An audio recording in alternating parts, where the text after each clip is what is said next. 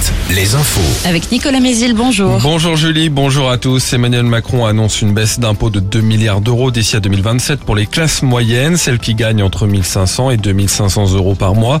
Cela pourrait passer par une baisse des charges et des cotisations, mais le chef de l'État n'a pas donné davantage de précision. Le gouvernement présente lui ce matin en Conseil des ministres son projet de loi sur l'industrie verte. Il prévoit notamment 1 milliard d'euros pour dépolluer des friches, le raccourcissement des procédures d'autorisation ou encore un crédit d'impôt industrie verte. Et y aura-t-il bientôt de nouveaux casinos en France? Le Sénat examine ce mardi une dérogation qui concernerait des villes ayant une activité équestre historique et notamment Saumur où un projet de casino existe depuis plusieurs années et connu pour son cadre noir.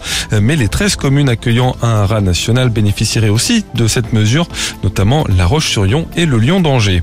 Un homme de 40 ans placé en détention provisoire dans la Vienne après avoir poignardé un homme en pleine rue à Châtellerault le 5 mai dernier. Il d'abord pris la fuite avant d'être arrêté chez un ami qu'il cachait. À l'origine de cette agression, un différend entre les deux hommes, la victime étant le propriétaire du logement loué par l'agresseur présumé. Décision du tribunal de la Roche-sur-Yon le 3 juillet dans le procès d'un homme de 49 ans jugé pour avoir causé un accident mortel en février 2022 à la Châtaigneraie. Il a reconnu avoir roulé trop vite et perdu le contrôle de sa voiture à un rond-point. Deux ans de prison avec sursis ont été requis.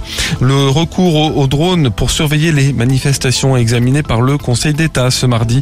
L'association de défense des libertés individuelles a déposé un recours contre ce décret controversé en vertu duquel plusieurs préfectures avaient pris des arrêtés le 1er mai pour filmer des cortèges avec des drones à Bordeaux par exemple.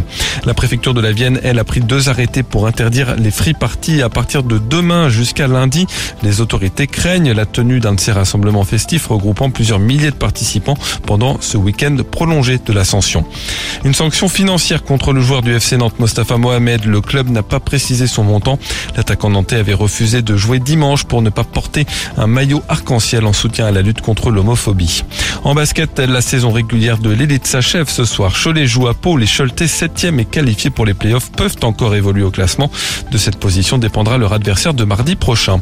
Le temps, le soleil fait son retour avec un peu plus de nuages ce matin de la Charente à la Gironde.